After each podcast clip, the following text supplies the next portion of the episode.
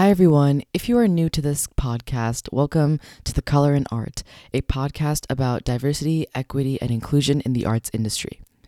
Last episode, I had an amazing conversation with Anya and Kat about their experiences in the arts industry as well as their work regarding DEI. If you haven't listened to that yet, I strongly recommend doing so before listening to this one, as it will give you an amazing understanding on DEI in art as a whole. As we've discussed in previous episodes, the art industry is so broad. Each episode, I want to bring you deeper into the arts industry and learn more about how unique professions and identities are affected by DEI in completely different ways. For example, the creative arts in the workplace is a niche art industry that not many people think about when they hear the phrase DEI in art. I mention that because now I get to share with you my conversation with Ashish Jois, who is a creative director in Mumbai, India, and whose life essentially revolves around art. I just want to start by asking your name, pronouns, and a background of what you do as an artist. All right. My name is Ashish Jois. I go by him, he. The job profile is called art director or creative director. I work for an e commerce company, and anything and everything that it has to do with visual storytelling or marketing that falls under me. So I have a team of digital marketing people as well as um, junior artists, and we all work together and we kind of put the word out from our company, whatever we do. So this is visuals on our website, social media handles, advertisements that go up on YouTube as well as television and any other platform. Um, we also are into podcasts, so we do all of those things. And since all of this come under media, um, that falls under my purview. I'm interested in almost everything that has to do with creation. I love creating. And it just happens that, you know, I found my calling in terms of job uh, in digital art and visualization. But other than this, I am also a traditional artist. So this means your usual old school low tech um, paints and graphite pencil art. And I like sculpting. And other than this, I'm also a hobbyist um, voice actor and uh, voiceover artist. So I help a few friends here and there with their personal projects, uh, free of cost, of course, because you know I don't do this professionally. And other than this, I like composing. Um, I have a small home studio going on around here, and um, I like to sing. I like doing cover songs. I have my YouTube channel going on as well. That's really great. You're the definition of a versatile artist. uh, so, how did you get into either? Uh, you can pick one or all of them. How did you get into those art forms? Like, did you have any motivations, or were there any like fears of being in that industry because of your identity, or did you not understand that there was like minorities being discriminated against in art? I don't think I had a lot of fear entering this industry because I honestly did not think that I belonged to any category. But as time progressed, I noticed that there these tiny little uh, discriminations going on um, no's being said to a certain set of people yes being said to a certain set of people i did not understand this um, because it didn't apply to me. That is a fortunate thing or an unfortunate thing. I'm not sure. But I did see that happening to my colleagues. And also, when I used to pitch something, uh, the reason for that was pure discrimination and nothing to do with logic or nothing to do with, you know, our goal not being met if that makes sense. So this happened over time. I started noticing this over time. And uh, maybe in the States, um, you know, it's more for race. Here, it's more for color. In India, it's more for color and gender. So these two are there's a lot of discrimination that goes on for these two things. When you entered the industry, was there ever any stigma surrounding you pursuing the arts? My situation, well, I come from a family where all of my cousins are engineers or bankers. And I was probably the first one who wanted to say, hey, I want to draw cats and dogs for a living. That definitely did not, um, you know, invite uh, happy conversations in my house because I studied engineering. Like, if I have to show my academics, I have a background in mechanical engineering, and I also have a master diploma in production design and analysis. And if you look at what I do for a living now, it has got absolutely nothing to do with each other. Sure, I apply a lot of concepts, but that's me and that's left up to me. My um, employers or you know the people who are into the hiring business have absolutely nothing to do with what I have studied. So in that way, yeah, I got discouraged a lot, saying that you know, hey, you probably won't be able to last long because you know how much in how many ways can you do the same thing over and over again year after year people did not understand that being an artist or being into the creative field is a lifestyle. It is not, yes, uh, you are solving higher problems, bigger problems, like marketing problems. The solution is in the form of a visual or a design. But other people just saw it as y- you just draw at the end of the day. You just put a few things, you make things prettier. That's what you do. But what will you do tomorrow for the same thing? What will you do next year for the same thing? So people were concerned, like my family and even other good um, well wishers, even my professors at um, university, they warned me against doing what I'm doing right now. They said, you will hit a roadblock. Either it can be in terms of pay or career growth, or it can be um, you know what you can contribute you'll hit a ceiling while all your friends will overtake you they'll go above and beyond so i think um, this is very unique to me because there's not a lot of people that my parents or my well-wishers um, have looked at who are in the same industry that I am. So their fears sometimes used to become my fears, but not anymore, I suppose. Yeah. And did this like pressure to do something more traditional, did that fuel you into wanting to go to college for engineering or was that something that you chose to do on your own? So, fun fact, I actually wanted to go into the music industry but engineering was presented to me they said that you know there's a lot of scope in this you can do what you want. And i chose mechanical engineering because from the prospectus that they give us from the university or uh, whatever that is being said during high school from our teachers they said yes you you have a lot to create. You can create a lot of things. I mean sure yes as an engineer you can create a lot of things but what is skipped a lot of times is you are a creator as an engineer only if you are there in the top 10. And in India, 13 million people graduate every year as engineers. So you really have to have a very strong background, either academically or um, maybe you did some internship, or maybe you have had work experience right after um, high school, uh, or something to just set you apart, which I did not have.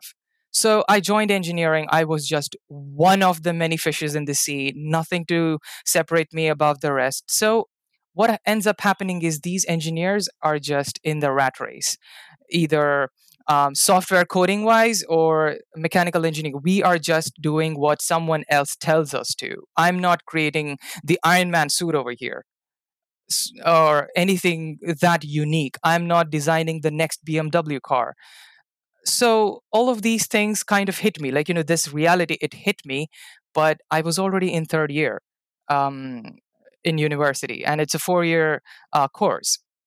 Um, but at that time um, google had some sort of a program with our university. They wanted to promote their products, which is Google Drive and um, all the other Google tools uh, for university students. And we kind of formed a group to promote this within our university and the universities uh, around our university. And I was in charge of visuals.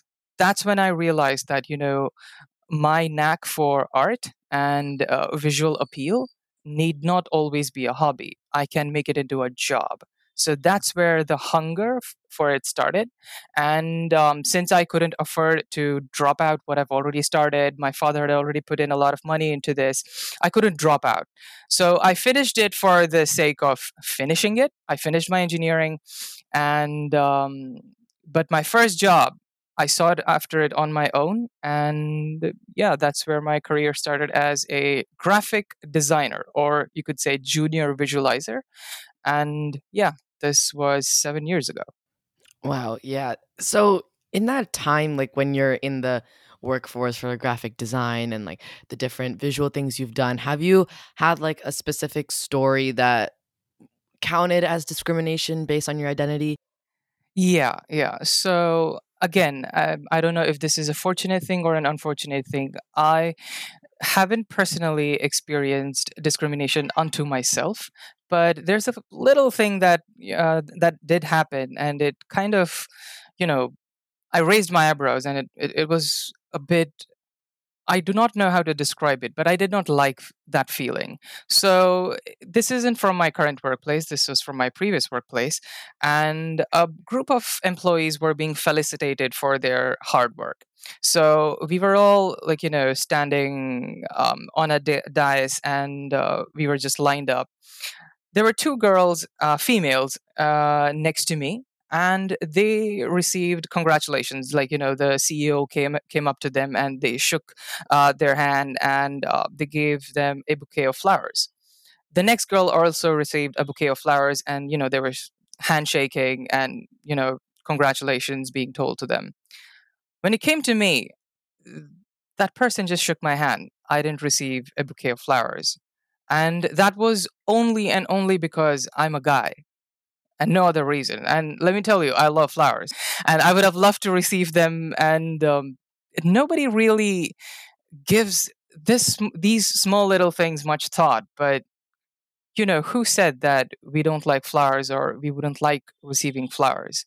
So this was one thing that did happen, and then you know I did bring this up, and everyone kind of like, ah, is that really a big deal for you? I was like, well, change should start somewhere. So next time we have such a program, let's just either give flowers to everybody or not give flowers to anybody. So yeah, that was something that did happen, but you know, much worse or, serious things have happened to other colleagues or you know whenever i pitched ideas so one of my jobs as a creative director in the company that i work for is creating advertisements so the final result is a video so we promote what we want in with you know actors and models and um, um, you know people like that and the process starts from understanding what kind of people we want on board, what kind of models. Now, the basic um, demographic that we have here is just a guy or a girl what do you want? Who is doing what? What do you want them to do? And a lot of times i have had friends in this industry who needed a break. Or you can say they've been struggling as an actor or something not getting a lot of deals or something and i want to promote them. And honestly they are really good because my reputation is on the line. So i really need to um, push those uh, friends of mine who are passionate about what they do and not uh, looking to make a quick buck or something. And as it turns out, I have friends who are really good at acting and modeling, but they are a little bit on the darker side of the Indian complexion. And I have been turned down from selecting them from the marketing side or the higher management side because they did not have a certain skin tone. Now, let me remind you, I do not work for a cosmetic brand or a cosmetic um, industry. I work in a completely different domain, and their skin tone is absolutely ridiculous to be important. If they can pull off the expressions that we want, if they can deliver the dialogues that we want, that is more than enough. I mean, the point, the problem solving part uh, from the marketing side is actually solved by hiring this person. But we had to turn them down because their skin color was a certain way.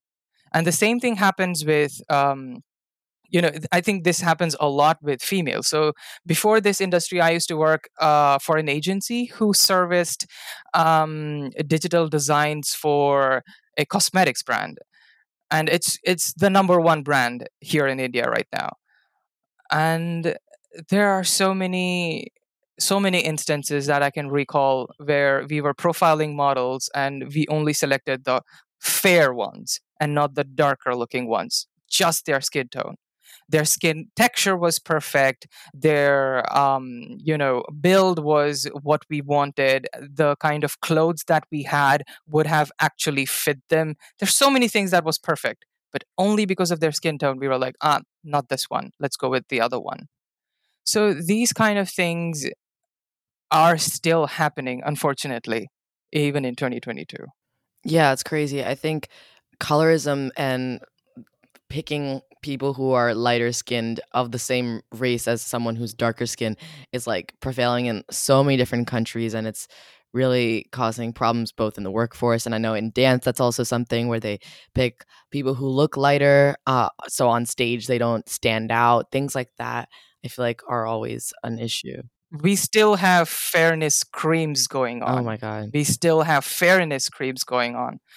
And i tell so many people that you know have you looked at the west? They have tanning creams looking looking a little um you know like caramel is sexy. So why do you want to look like uh, life has been sucked out of you? I, I mean as Indians, uh, that is what's going to happen to you. You won't look like a Caucasian just because you applied a fairness cream. Yeah, exactly. I think the darker people like are forced to like want to look lighter and then the lighter people just want to look darker, which Yeah. makes no sense. but yeah. So in I I think we talked about this, but in your job or like institutionally, have you seen progress in addressing these struggles that minorities face or if not, what do you think they can do to improve it? Okay, so I joined the cu- current company that I work for. I joined when it was just a three people team.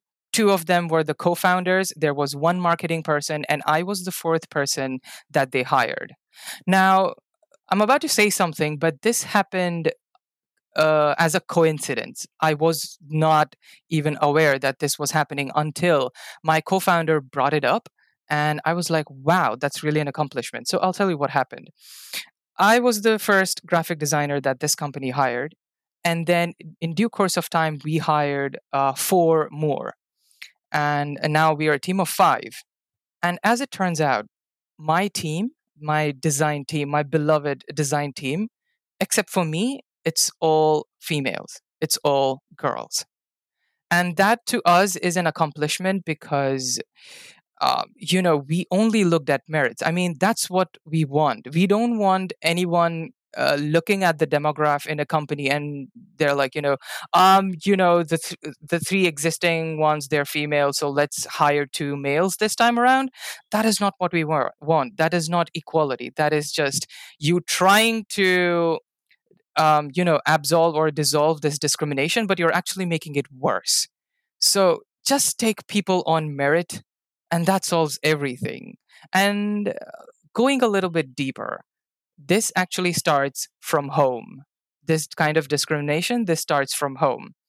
I have had people who wanted to do mechanical engineering. Like, you know, I told you before that I did mechanical engineering. My classroom was full of boys. Apparently, the word uh, around in this country is mechanical engineering is a physically taxing um, job or a course. So it's best if the girls don't get into it. And people buy it. My classroom was full of boys. And there was another division uh, in my university. There was there there were just two girls. That's it. That's all. That has to change. There are girls who love mechanical engineering. They want to get into it. They want to do it they they probably would have you know done something incredible but no. Uh, they were told hey you, you're going to be in a class full of boys. Do you want to deal with that? Or um, uh, there'll be heavy lifting. Like what is this? Are we in the medieval period? There are machines to do your heavy lifting for you. And people do not understand that this starts at home. Now another thing that's happening right now is in the next two weeks, um, my birthday is coming up and I'll be 30. And I am at that age where a lot of my relatives have just taken upon themselves to find me a suitable bride. And when they describe a prospective bride to me, there's always this sentence that describes their color, and I do not understand why. They start with, you know, this is her name, this is what she does, this is where she grew up, and uh, this is what she's doing right now, but she's a little bit cloudy. But, you know, I, her skin uh, uh, complexion is a bit fair. Why is that detail necessary? I do not understand that. So, change will start at home. You know, let people do what they love let them do whatever they want to do and when it comes to our responsibility like the current maybe the older generations are you know like they've grown they're strong trees they can't be uh, bent anymore they can't be shown um, the modern approach if you will but our generation and the generations that are yet to come what we can do is stop making this important. People make this important, and sometimes that just defeats the whole purpose of it. Do not hire two boys after hiring three girls just because the existing three employees are three girls. Just look at what they have done, just look at what they do, and decide if you want them on your team or not. This happened coincidentally at my place. Like you know we just we just hired and hired and hired. And then at the end of the day we were like wait a minute. It's an all girls team. Wow. How about that? That's really good. Yeah, institutions like a lot of them like have that diversity quota that they want to meet by just hiring like a balance of the two, but not because they're good, just because they want to meet that kind of status. Yeah, yeah, true. And uh, this is so so much evident in advertisements. Like I'm in the media industry, so if you take a look at TV shows that go on um, air these days or advertisements and stuff, you can see which ones are genuine and which ones are just so that they can tell themselves that you know hey we picked everybody there, there are two caucasians then there's uh, one um, you know someone who is african american and then there's an asian who's always for some reason the smart guy in the room or the nerd. Why? Why do you force it?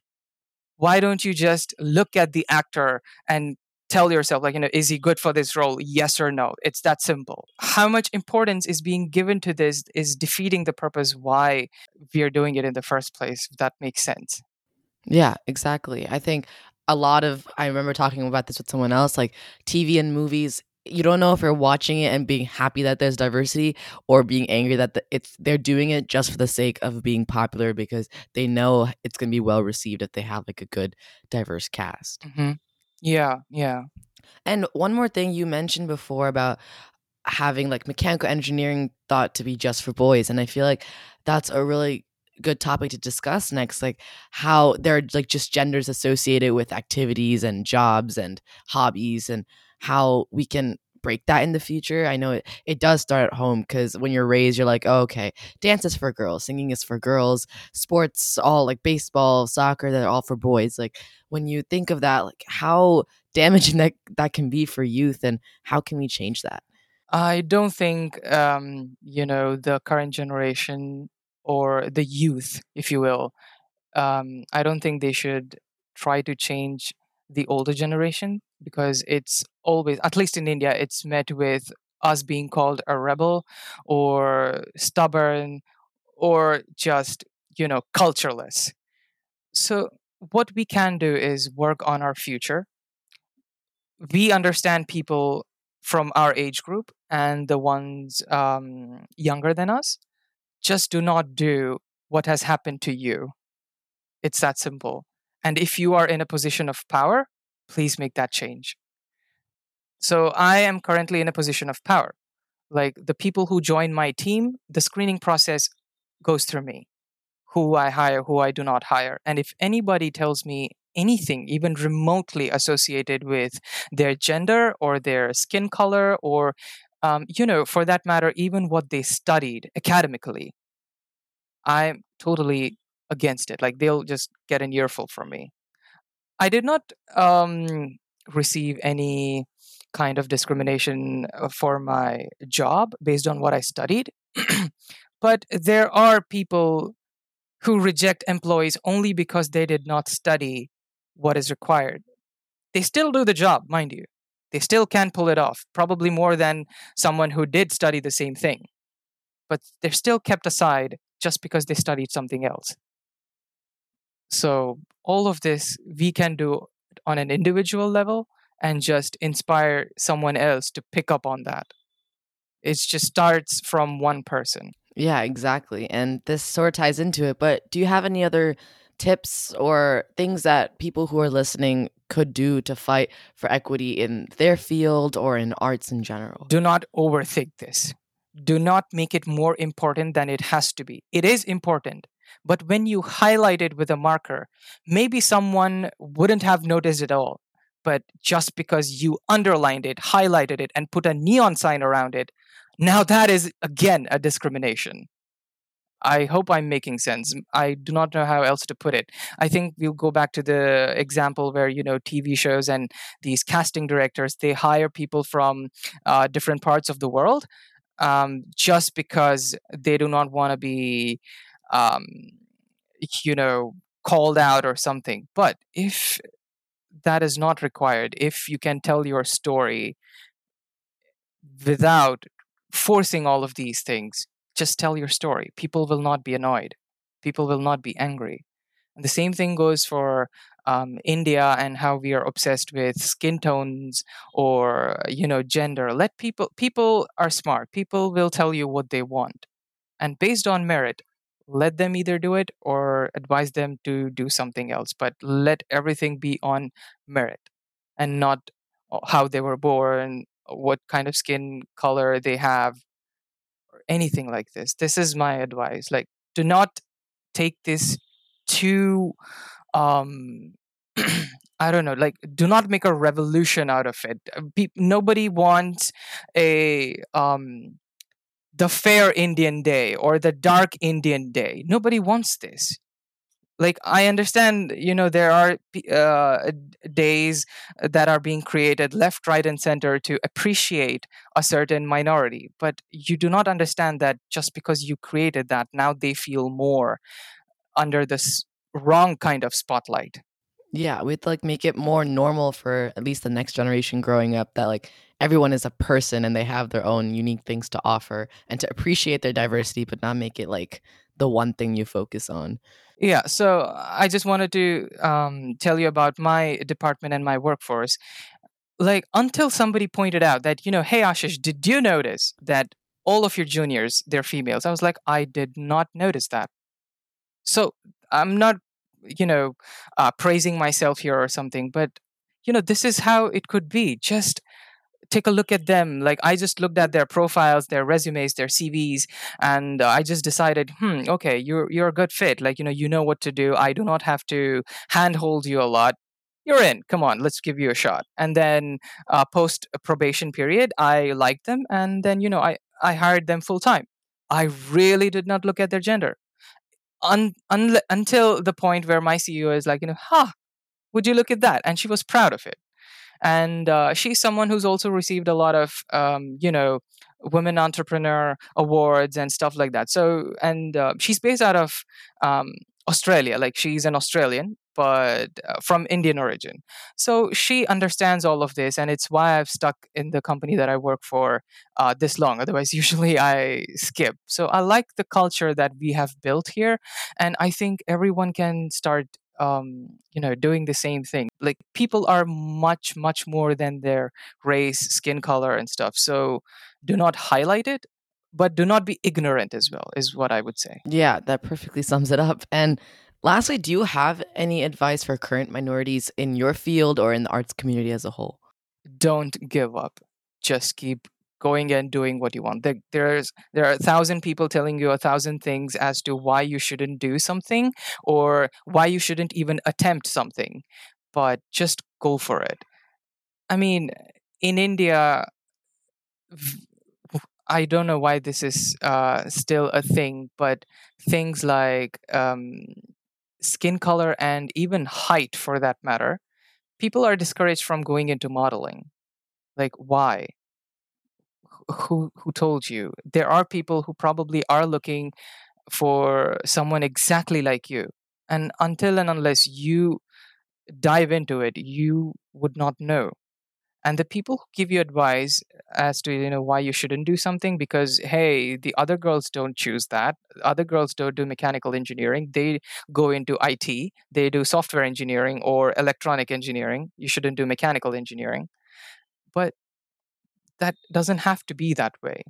All I would say for the younger generation or the current minorities is don't be scared. Just do it. That's all. Just do it. Yes, quote Nike. Yes. Yeah. yes. So, unless you have any last thoughts, I think that's a perfect place to end. Um, thank you so much for coming on this podcast. Thank you so much for having me. Thank you so much to Ashish for speaking with me today, and I hope all the listeners were able to learn something from this conversation. New episodes are released every other Friday. If you have any questions, please send them to at TCIA Podcast on Twitter or to at The Color in Art on Instagram. At the end of each episode, I will answer any questions sent. If you enjoyed today's episode, please leave a five star rating or review as it helps me and the podcast so much. Thank you so much for listening to this episode, and I hope you all have an amazing week.